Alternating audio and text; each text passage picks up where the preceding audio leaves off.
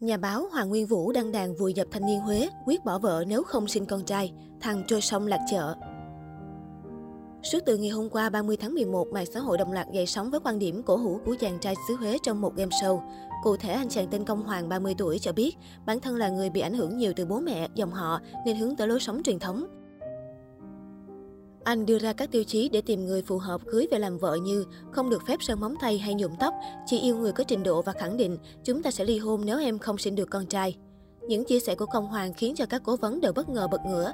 Đạo diễn Lê Hoàng gào trên sóng truyền hình rằng, trước khi Công Hoàng thốt ra câu nói này, thì cô gái nào làm vợ anh phải ly hôn ngay lập tức. Lê Hoàng cho rằng một người con trai sinh ra ở thế kỷ 21 sao có thể nói rằng không sinh được con trai thì tôi ly dị cô. Đạo diễn Lê Hoàng thậm chí còn gây gắt nói, con gái tôi mà cưới ông này, tôi đánh cho nó một trận.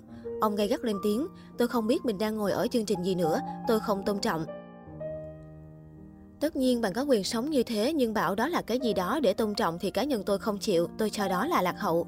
Đồng tình với quan điểm của đạo diễn phim Gái Nhảy, nhà báo Hoàng Nguyên Vũ cũng đang đàn chỉ trích chàng trai với giọng điệu vô cùng nặng nề, nếu không muốn nói là vuốt mặt không kịp.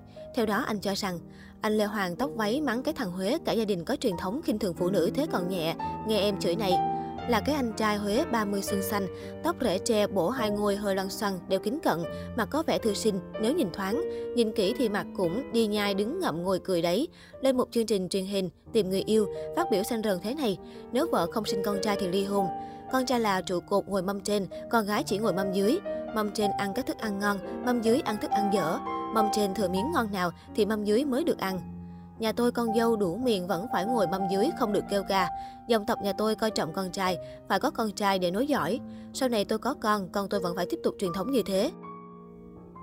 Đến mức anh Lê Hoàng nhìn không nổi đứng dậy cân tất nói rằng ai mà vớ phải ông này thì bỏ ngay, rằng có con gái mà dính phải ông này thì cho mấy bạc tai đuổi về luôn, rằng lạc hậu không thể tôn trọng được. Bao năm nay nghe giọng anh Lê Hoàng là em vái trời lại đất, có thể cho loài người chúng em một thanh âm nào trong trẻo hơn không, nhưng nay tự dưng lại thấy yêu giọng điệu của anh Hoàng ghê gớm. Anh Hoàng mắng thế còn nhẹ, tóc váy từng đó còn nít na chán. Ôi trời đất cha mẹ ơi, lúc cần anh rót đủ giấm vắt đủ chanh thì anh lại nhẹ tay thế sao hử, cái nhà anh Hoàng kia.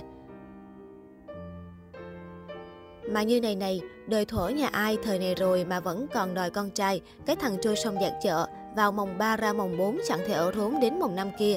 Cái thằng mặt đi nhai đứng ngậm ngồi cười, vô phúc hết đời mọc một cái răng kia. Nhìn từ ngoài thấy mờ mờ, nhìn vào trong thấy tăm tối kia. Thời này là thời nào rồi mà mày xếp phụ nữ ngồi mâm dưới. Ờ, dòng tộc tôi rất trọng con trai, phải có con trai mà nói giỏi. Nói luôn này ông, làm ơn làm phúc, đừng cho nói giỏi nữa.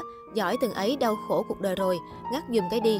Chứ đẻ ra cái kiểu như cha nó thì lạc lõng giữa dòng đời, bơ vơ giữa đất trời không được đâu. Vô phúc cho cô nào vớ phải ông, hoặc nếu ông có phúc, tôi mong ông vớ phải đám nào cuồn cuộn, là cái giấc mơ mâm trên của ông sẽ vỗ cánh phành phạch luôn, dù có để cho ông trăm đứa con trai chăng nữa, nhá.